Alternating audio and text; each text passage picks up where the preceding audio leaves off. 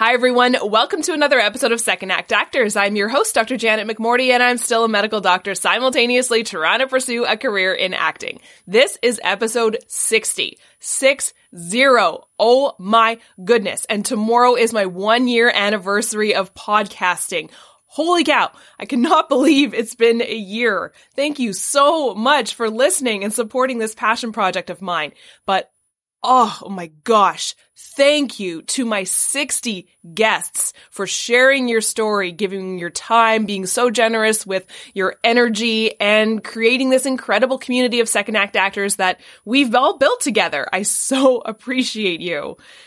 I told you 60th episode was gonna be a big one. My guest this week is Jesse Griffiths. Jesse Griffiths is a very prominent casting director here in Toronto. He casts literally everything. Film, TV, video games incredible, incredible library of casting he's done. He has a fantastic story. He started his career as an actor and then moved into casting, so he has the literal definition of empathy for us as actors. I hope you enjoy his incredible words of wisdom, his wonderful story, and all this amazing knowledge he's about to give you from the person we need to have the biggest relationship with outside of our agents and ourselves, the casting director.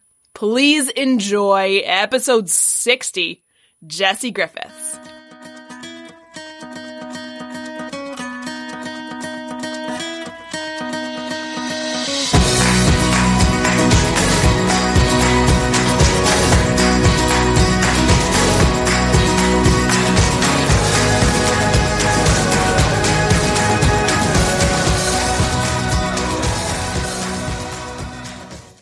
Your story. How did you get into casting? How did it all start? Oh my goodness. I mean, it's there's like a very long story. There's a very long story with lots of like twists and turns. I, I feel like I don't want to bore you with that version unless you want to hear it, but it just like it's too many like this person and this person and this person. But um, the the shortened version is I, I started out as a casting reader. So like reading for auditions um, when I was still an actor. Um, and I did that for a while, working with Jason Knight, who is uh, a casting director here in Toronto and an all around wonderful person and great casting director. Um, and their uh, assistant at the time was taking off uh, to, you know, explore new endeavors and he reached out and asked if I wanted to be his assistant. And it was kind of like replacing my Joe job of, you know, working in restaurants and bartending and all that. So it was like, oh, it's, it was steady money. It was in the industry. I get to watch a bunch of auditions. Um, so I did, I did that for a while with Jason while still kind of auditioning myself on the side as an actor. Uh, and then I was like, oh, I feel like I need to like focus more on my acting because it was like it, it was a job job, um, and uh, I was kind of getting pulled in different directions, and so I stepped away for a little bit and really kind of went back to actively auditioning as an actor. Went back to the restaurant, back to bartending, back to late nights, back to all that, um, and then kind of like out of the blue, I got an email from Stephanie Gorin, who is another casting director in the city, like very well established, very good at what she does, wonderful woman. Uh, and she asked wanted to come and be her associate, which for those who don't know, it's like if your assistant is kind of more of an entry level casting position and then casting associate is a bit more responsibility. So she was like, come on board, be my associate. And I was like, yes, this is, this is something I want to do. So I was with Stephanie for a number of years, kind of learning how she runs her office, and both she and Jason, you know, have different approaches and different techniques and respond to different things. So I kind of learned two very great approaches to casting. Uh, and then people started reaching out to me to help cast their, you know, like small shorts or like low budget features. And I was starting to do that, you know, on the side, like on my weekends and evenings and eventually I was like, is this really hard to do like a full time job? And then there's this other, you know, little gig on the side. So I kind of was like, I'm gonna do this. Uh, and I, I stepped away from Stephanie with her complete support and I started my own company. And yeah, I honestly, I think we're in like technically year four now of, of operation. So yeah, That's actually the short version. There's a longer version, but that's kind of how. That's it. Sorry, if I was like I'm just rambling now, but that's that's how it works. Not at all. Tell me more about. You were an actor first. How Yeah. did that all start? Were Were you always an actor as a kid? How did you How did you grow into that career? Yeah, it was like once again, long story, short story. Um, I yeah, I got into acting probably around grade five was when I first started getting into it, and it was really because I had moved to a new city and I didn't know anybody. And the first person I met, uh, his dad was an actor, and he took like acting classes, you know, at the local like drama school after after after school. And I was like, sure, like I'll give it a shot, and then kind of really liked it.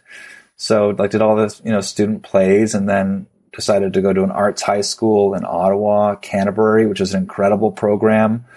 Uh, and I was like, well, this, I guess we should like just keep rolling with this. And I, then I applied to, uh, formerly Ryerson now Toronto Metropolitan University for uh, a theater degree and studied, got my BFA, uh, there.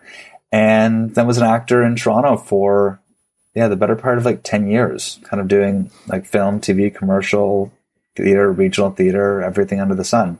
I always like asking this question because, again, most of the people I have on this podcast and the people who listen had a, a career and are now trying to do acting or doing it in conjunction with their other career. And most of us had well meaning parents, loved ones, guardians when we were young who saw us do, be the theater kid and then say, "Nah, it's not really a good career option. You're good at it. That's great. Aren't you adorable? Maybe you should go be, you know, doctor, lawyer, police chief. Did you ever feel that from anybody growing up? I, I honestly felt like nothing but support from my parents. I think that they were they were really good about you know go do your thing, like figure out what you want, and very very supportive.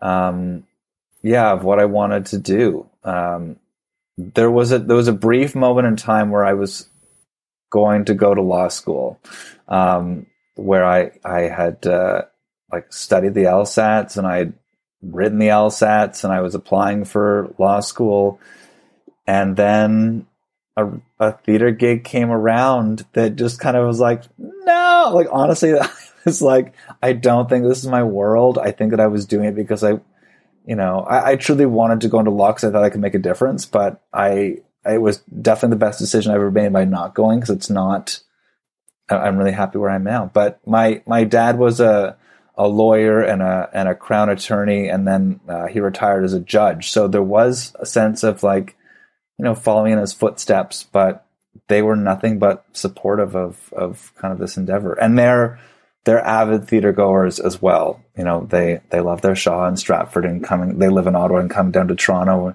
and seeing shows here or shows at the National Arts Centre. But no, nothing but support from my parents. What is it about acting and just the industry in general that you love? Like, what drew you to this industry? Oh, that's a really good question.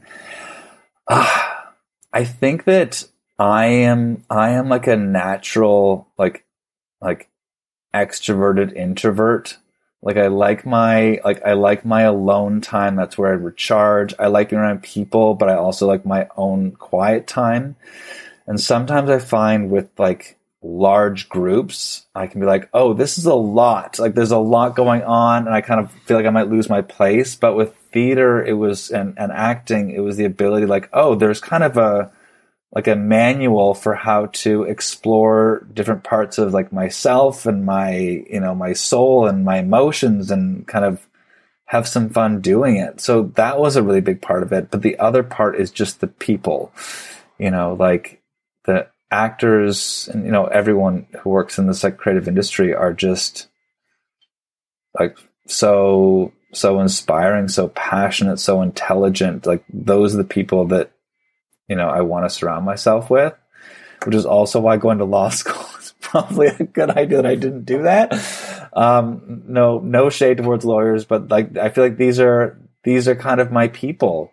Um, you know, often people ask, you know, like, do you do you regret it? Like, do you miss acting? Would you ever go back to it?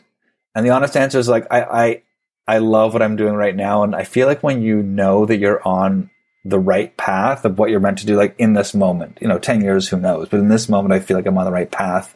Uh, there's a, there's a, a, a bit of um, ease and contentment.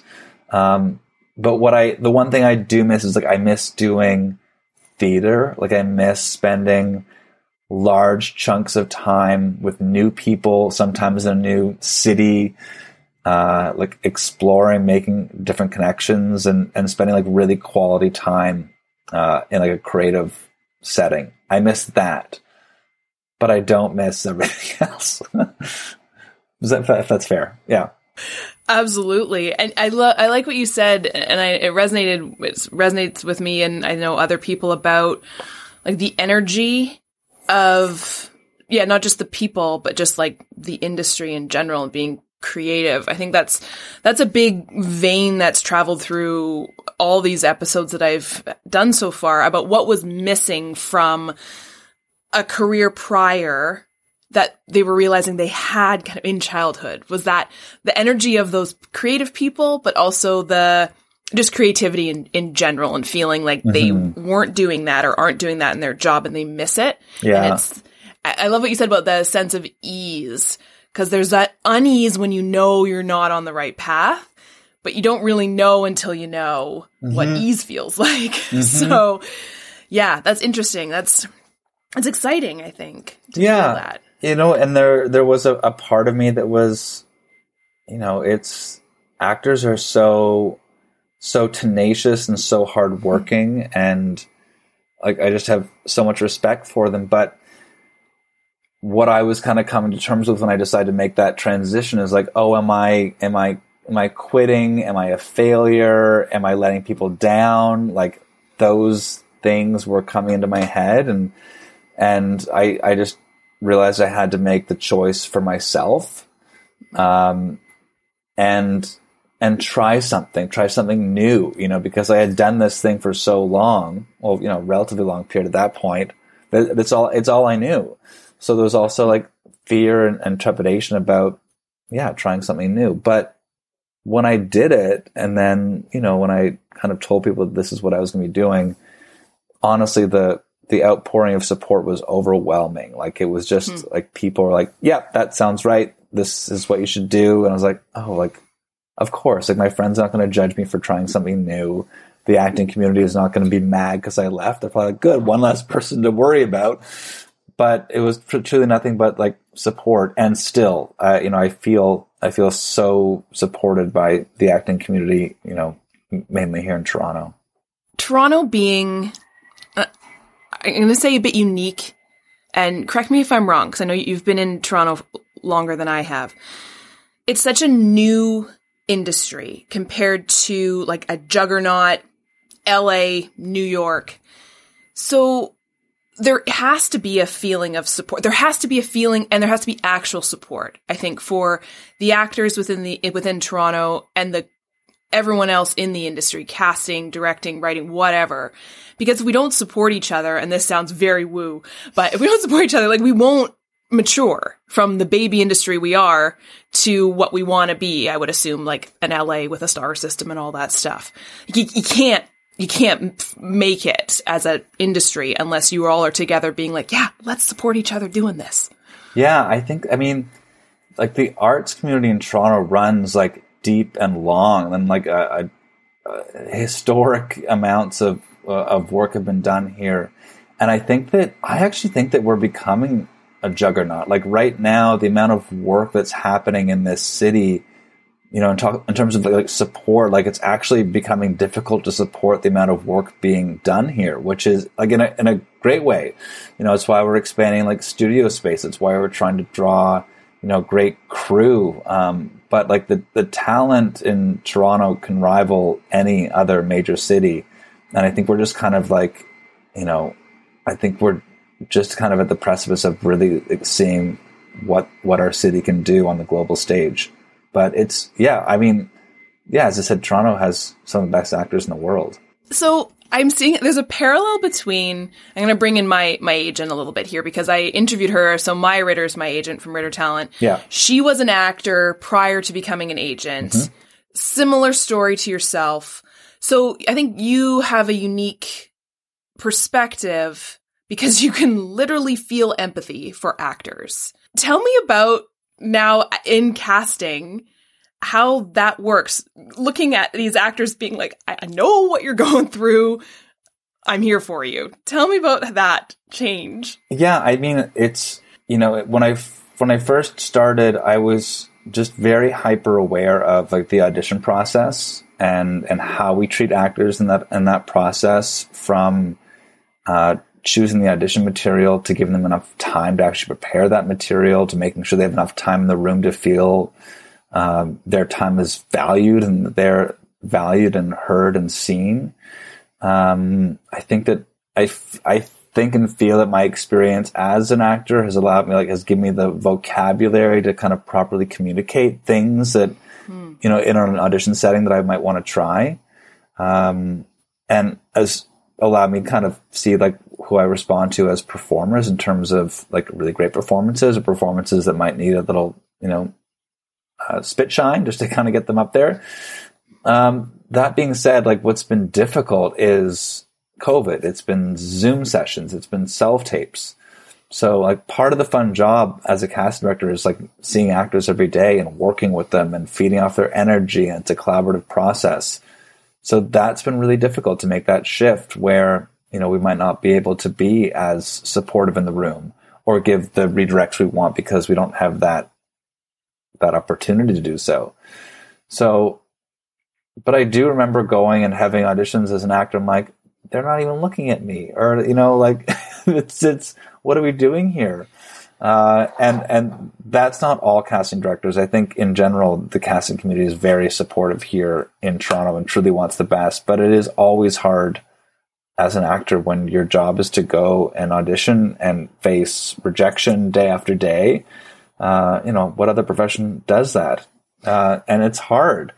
So those are things I was kind of taken mind and and and try to remind myself when doing a Zoom session or having self tapes or you know when we do get in person auditions. But yeah, it's important that uh, we're we truly are there to help each other. Like it's not it's not the casting director like trying to give someone opportunity. Like you know we've heard this before, but we are we are desperate for good actors because good actors make us look good.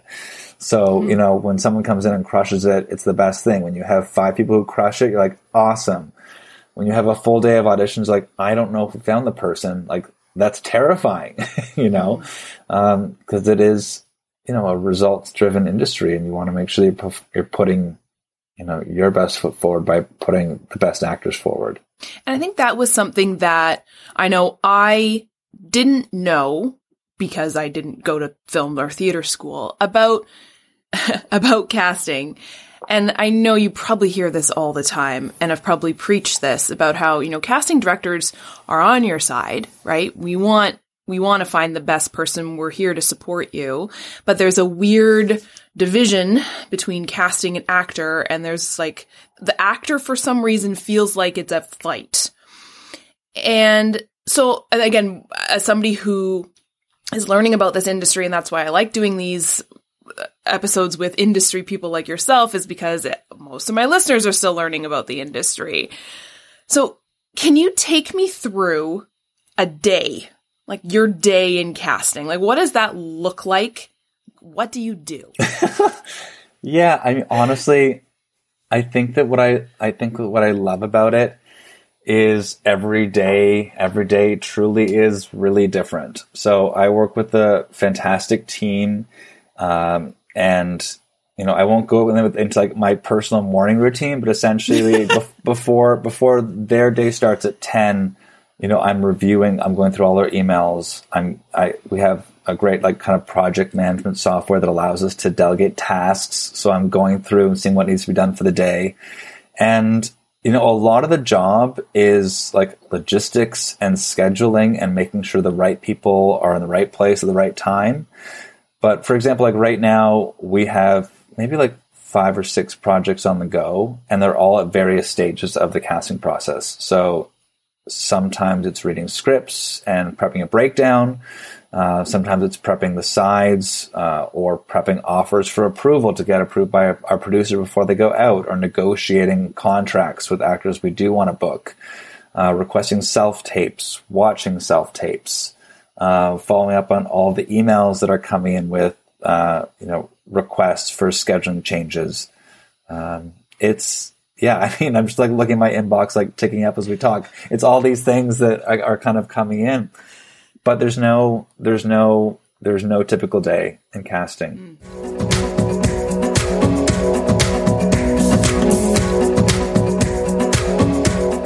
Everyone, Janet McMordie here. This week's episode is sponsored by Shaw Insurance and Financial Services Incorporated. If you are looking for someone to help you with your short and long-term financial goals, retirement and estate planning, or corporate and life insurance and investing, give Mitchell Shaw at Shaw Insurance Financial Services Incorporated a call today.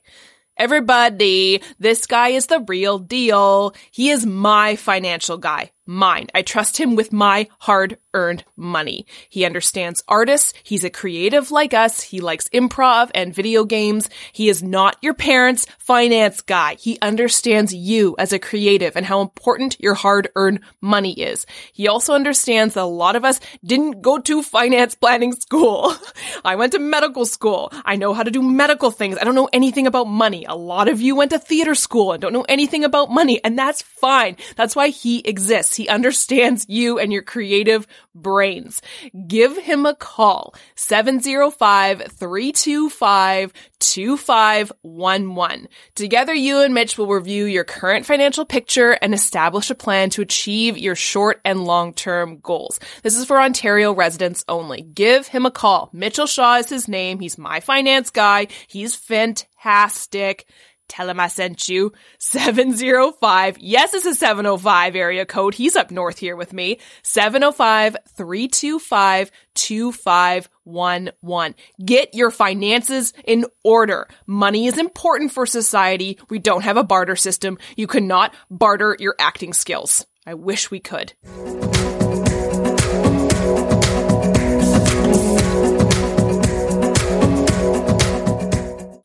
How can actors, how can we make your job easier? Oh, well, that's a good question. Um, when we put out auditions, we try and be like very clear with what we might want in terms of like a slate. Uh, so like following the basic instructions is the best thing. You know, if we put it in there, it's because we need it for some reason. You know, when we do when we do a cross country uh, search for video game casting and we say we want name, height, and location, and they just give us their name, it means that means we have to go track down their height and location, which, you know, if we're putting out lots of auditions, it's just a lot of extra work. So just like the basics, like basics, basic stuff like that. Um, but also like on the creative side, how to make it easier is like show me show me who you are as an actor. You know, I think that a lot and I've said this many times before, but I feel like I feel like often people show me what they think we want to see as casting mm. directors. Mm. And then that doesn't allow me to see who you are as a performer. And mm. so, you know, casting and auditioning, it's like a long game. Like you are playing a long game. And so while you might be able to like fake one bias by pretending to be someone you're not for your first audition, like that's fine and you might book it. But if you're if you want to play the long game, like over time, every time I audition you, show me something new. Show me a different part of yourself. Show me a different color of yourself so that i get a better sense of what you can do as a performer as an artist. And then the spectrum for possibilities just like explodes because like i have a better sense of who you are. So that's that's something you can do uh, to make our jobs easier. Get your self tapes in on time. Get your self tapes in on time.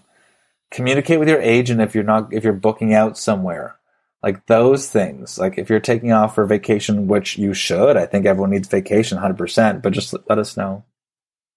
Let us know. Um i mean what else?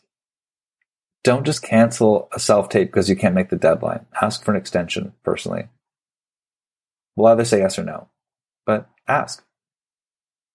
Yeah if, if life comes up if there's an emergency if you're not able to do it, if you have kids, if you have a job, if you're out of town, just just ask for an extension and we'll say yes or no.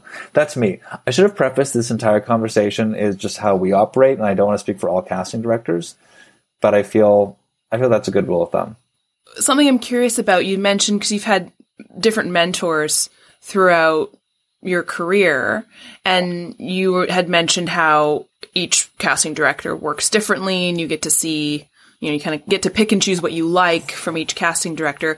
Can you tell me a bit more about that? Like not into specifics about like this casting director is like this but i didn't really realize how different each casting director is. Like and i know it's probably based on project but yeah, tell me more about that, the different variations. Yeah, I think that without going to like specifics, I think like the two major things that I I saw, um, one is just like workflow, like in terms of information, emails, like the actual like nuts and bolts of running an office.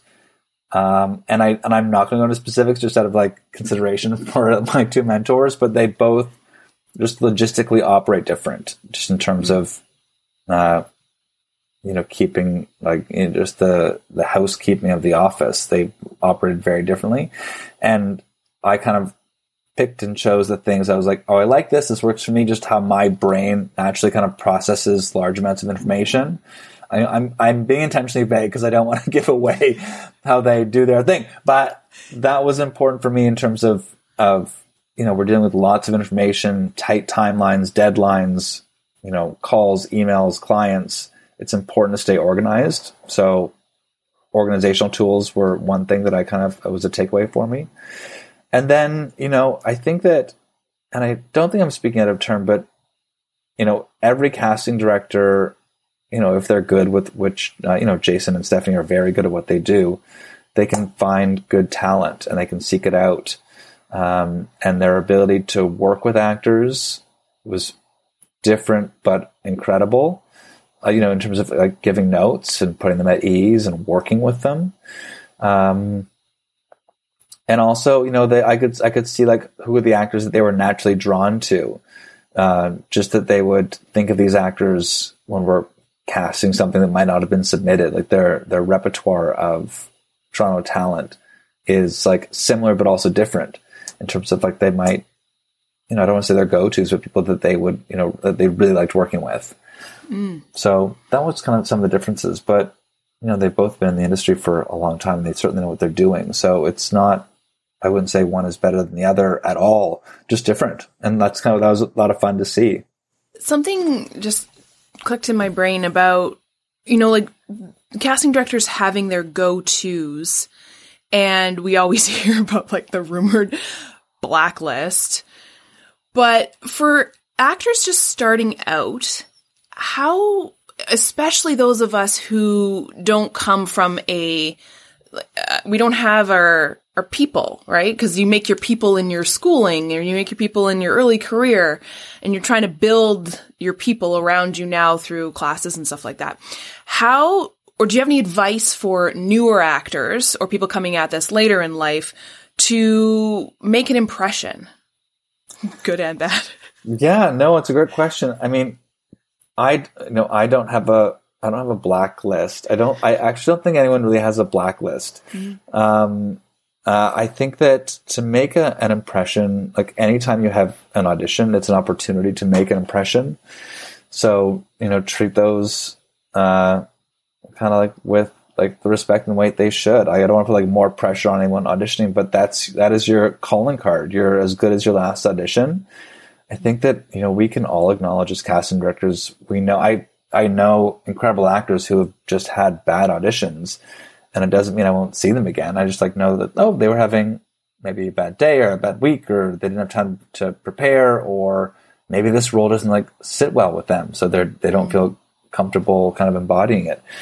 Um, so I think auditions are really important. I think that uh, an actor's relationship with an agent is really important in terms of them pushing them at the appropriate time to be seen for a part. Um, and an agent's relationship with casting is really important as well. You know, there are, you know, I, I would hope that I have a good relationship with everybody, every agent in the city, but there are certain agents whose opinion I really truly value. So if they if they're telling me to take an extra look at this person, you know, I I probably will. Um, but just logistically, it's so hard to accept every single push or every single recommendation or else you know we wouldn't get anything done. So that's also the struggle is you know, you're working on projects sometimes and you get hundreds of submissions for for a role and you're thinking like how can I possibly whittle this down to a point that you know I don't have anxiety about missing somebody? You know uh, that which is like a real thing. I, I worry that I'm like well what if I miss this act and they're perfect for it? So it can be stressful that is really interesting because I think the the same anxiety uh, as you would know, being an actor before exists in the acting community, right? Like, oh, they're just gonna watch the first five seconds of my tape, but the good meaty stuff happened 40 seconds down the road and they're gonna miss how great I am. That's so interesting to hear. And I don't mean to be like, great, we all have anxiety, but it's so interesting to hear it from the other side. It's almost a relief, sorry. Yeah. But no. Like, oh, of course. Yeah. Yeah, it's true. I mean, it's, as I said, it's still like results driven you know profession i still have to produce so that stress is there um, i'm just thankful it's not on me to like to do the acting anymore um, but no i mean you know yeah watching self tapes it uh, you know like that's pretty much become my evenings and weekends these days is just watching mm. self tapes self tapes self tapes self tapes and i know you get asked this all the time what makes a self tape stand out? Yeah, it's a it's a great question. I think like the short answer is like technically it needs to be good in terms of like at, at an industry standard. We're all doing self tapes now, so you know you don't need to spend thousands of dollars on equipment, but you need to have decent lighting, a decent camera, a neutral backdrop, uh, your camera at eye level you really should have a reader. I know that it's like it's become so tricky asking friends, family, neighbors, loved ones to be a reader, but that's really important. Making sure that the reader is standing on the other side of the actual microphone of whatever device you're using, so we don't hear the leader's the reader's voice booming. Follow whatever instructions casting is giving you in terms of slates and framing. That's really important. That's just the technical stuff, and that's just like I want to say like the non-negotiable. Like that's kind of what's expected now from a good tape uh, and then to stand out, it is kind of, as we said before, showing me who you are as an actor. Show me your choices. Show me how you think. Um, that's that's what I want to see. You cast a lot of really interesting projects and from different avenues of entertainment, right? Video game, voiceover, film, TV. What are the differences that you notice for each type? Like I know, you know, as somebody who's done a lot of mocap training, like that type of audition is so different than a like film audition where there's so much movement versus not. Um, are there any other differences that are pretty stand out from each different entertainment avenue you work with? Um, well, I mean, if we separate just like theater, like live performance from anything that's recorded, I think like I think we kind of all know the, the difference between you know maybe a more heightened sense of play and you know awareness and a need and ability to fill a space if you're working like live performance. But I will say, like for the most part, you know, what I love about mocap and auditioning for video games is it it is very it is actually very very very similar to auditioning for film and TV, mm. in the sense like you have uh, a camera which is a fixed point, and depending on the frame, you're either going to get a full body shot or a three quarter like shoulder up shot, and what I love about it is that uh, it is a bit more heightened. It isn't actually an element of like theater coming to play where the body needs to be active. Um, but what happens and what happens a lot is we, we give kind of these instructions for our mocap auditions to keep the body alive, keep it moving. But what happens sometimes is people go like too far. They feel like their body always has to be doing something crazy. And if it's not justified in the text, it just looks weird. So there is something uh, that has to maintain like alive. Just think of like an energy kind of flowing through you, and it's the same for uh, the the biggest thing as well as like the face. So you know if you if you're doing a traditional like film and TV you know audition, there's a stillness. There are people listening. The eye contact with the reader is really important. But if you've ever played a video game with one of those characters and they're just like standing still, if their face isn't moving just a little bit, if they're not having that kind of like body flow through you, they look dead, you know, and it doesn't play. So you know, if you are kind of interested in auditioning for video games, you have to play video games. You have to like just try it out and see like what this difference is. And and really, it just it's just a bit it's a bit more heightened is probably the best way I can say it. Mm-hmm. Um, you're not trying to reach the person in the back row at the Stratford Festival, but you're you need to make sure that your body is alive. Um, and so, what's fun is a lot of the time, you know, we're we're responding to actors with theater training, with movement training, clown experience, improv, who have a good sense of like their body. Um, and so it, it, allows me to see some really great actors too when I ever when I get to audition for for video game stuff. I will never forget the very first mocap class I ever took and all they they taught us for like an hour was how to stand with like subtle movement. And I remember thinking, I don't, I don't understand this. This is before I started playing a lot of video games. And then my sister, who's a big gamer, was like, well, yeah, if you're just standing really still, I'm going to like push the reset button because I think the video game froze. Yeah, exactly. Like, oh, yeah. It's nothing to do with performance. It's actual technical. The player is going to be like, excuse me, I'm pushing the A button. Are you moving? Yeah. Yeah. it's so interesting. Totally. So interesting. So cool. You do a ton of work I've noticed with diversity, inclusion. Um, I know you have a BIPOC uh, night. Can you tell me a bit more about that? Where to begin? Where to begin? Uh, you know, I think that I think that I, I it's kind of twofold. So when I started working in casting, I just was very aware that, you know, we're not, you know, we're called gatekeepers as casting directors a lot of the time. I don't really like love that term, but I understand where it comes from that for some people we feel like we're a barrier or a point of entry into, you know, the industry or an audition or booking a job. And I was aware that, you know, with that type of position does come a fair amount of responsibility. Uh, and I wanted to just make sure that as a casting director working in the city of Toronto, that I had a good sense of, you know, the talent that was out there and to focus on providing opportunities for everybody. In order to do that, I also need to start knowing who they were as performers. And so that's kind of where, you know, our, uh, our monthly kind of workshop program came from. And we do it, we do it once a month and it's still over Zoom, but it's an opportunity for people to kind of come and collect and, and learn from each other and also learn from industry professionals and and and grow and and it gives me the opportunity like to meet new faces and and you know that's what we're always doing as casting directors is looking for new actors for new possibilities so it was just really important to me and then kind of you know coincidentally at the same time i just had some really fun projects that were coming my way from uh, diverse writers from actors of uh, you know different lived experience than mine that we connected and we had like a mutual respect for. And yeah and i think that what's fun about this job is like if you you know it's a small industry. So if you're if you're working with like really creative people and it goes well then they recommend you to other people and so that's kind of what happened is we've had an opportunity to work on some really exciting projects uh, with a focus on with a focus on diversity. Uh, and then I try and take that into you know all the work that I do because it's uh, it's an important part of our industry and it's an important part of the stories we tell. Um, and I also just know that you know as a cis white man, I need to surround myself with people that with different experiences so that I can learn and grow and do a better job um, mm-hmm. as a casting director. Do you have any favorite memories in your career? Oh my goodness favorite memories. I think like, oh goodness.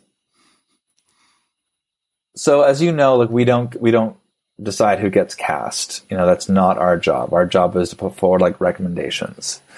Um, and there's just been a, a couple of instances where I've put forward recommendations and they haven't been uh, not accepted. They're like, yeah, this person's okay, or or you know whatever it is, not right for the part and I like I adamantly believe that they are right for the part. And there's I I've only done it a couple of times, but where I've like really fought for an actor because I think that they were the right person, mm-hmm. and then they got the job, and then everyone's like, yes, they're the perfect person for it. It's just really rewarding and it's very validating, you know, for your own ego and your own self esteem. Like, oh yeah, I can, I, I, can do this. I know what I'm doing. Every now and then, that's really fun. Um, the joy of like booking actors is always fun and that never kind of goes away. Cause I remember what the call was like when I would pick up my phone. It said agent. Like when it, when the phone rang, it was like, that's a job, you know? So that was always really exciting.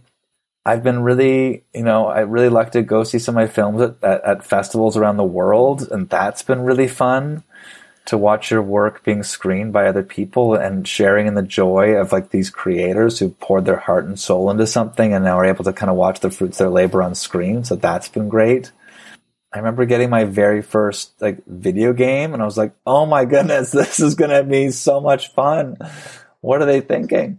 Yeah, lots of lots of great memories, it's, and it's been fun just kind of watching watching my team grow and people come in the office and go off to explore new avenues and really getting to collaborate with some really great people. Do you have anything you're looking forward to coming up this year? It's like early. I mean, we're like working on a lot of really fun projects right now. Um, there are a few like feature scripts which are in the works, uh, and it's still probably early days to talk about it, but some really exciting stuff is coming. Do you have any final words of wisdom or words of advice? I think that what I, you know, I do a lot of like chats at, at theater schools and training programs, working with like young uh, performers like entering the industry, and this is something that's always been very important to me. But it's it is like truly like watching out for your own like mental health. Mm-hmm. Um, so you know, the industry can feel like all consuming, and that all your energy needs to go into being an actor. And I would just argue that like you you need to have a balanced lifestyle. You know, it can't be it can't be everything for you.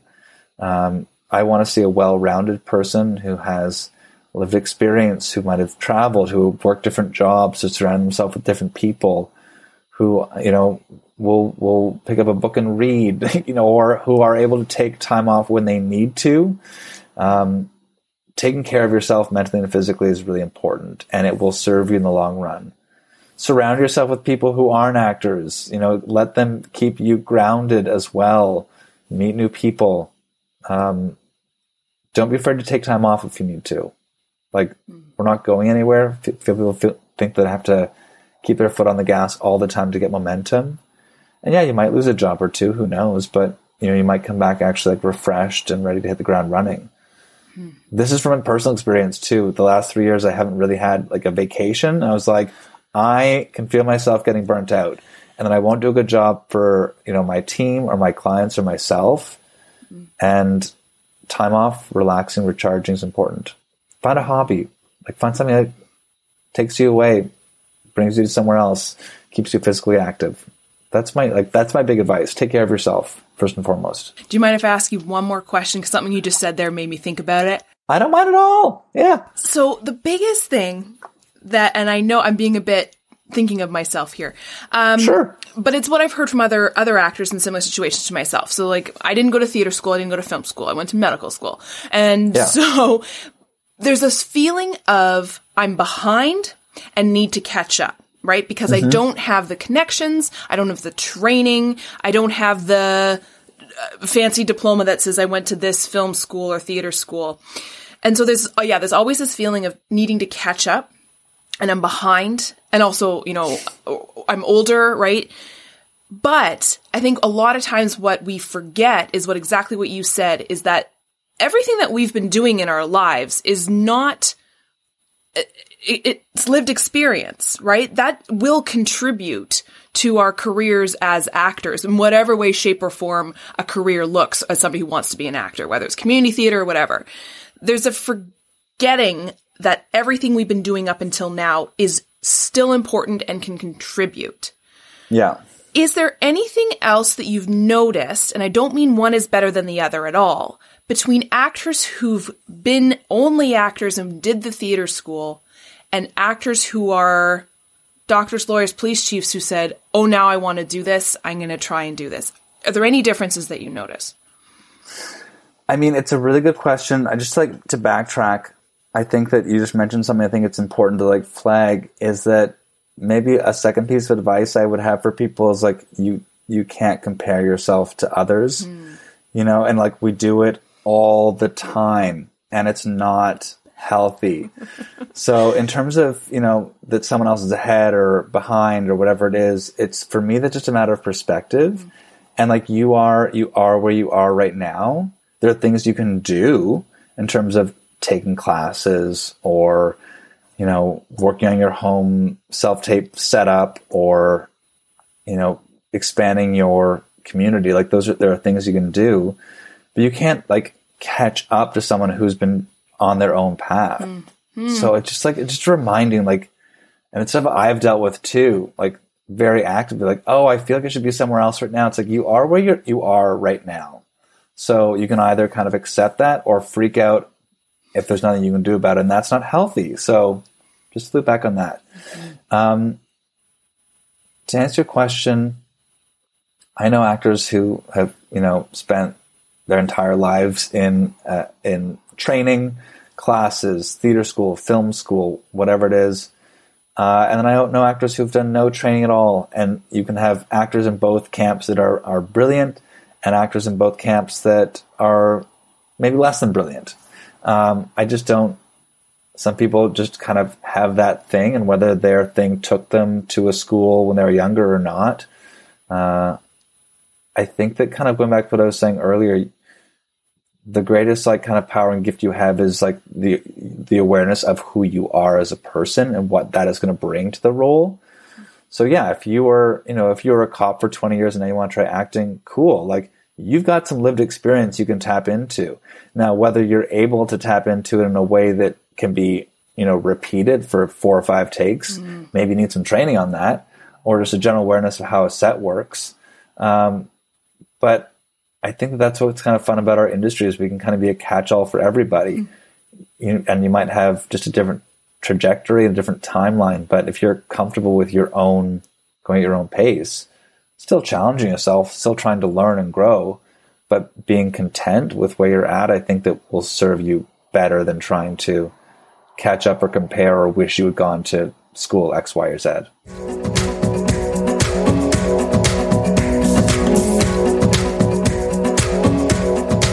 Thank you everyone for tuning in and thank you Jesse for being my guest this week. Thank you so much for taking the time out of I know your very busy schedule and sharing all your incredible knowledge about the world of casting and advice for us actors, especially as second act actors.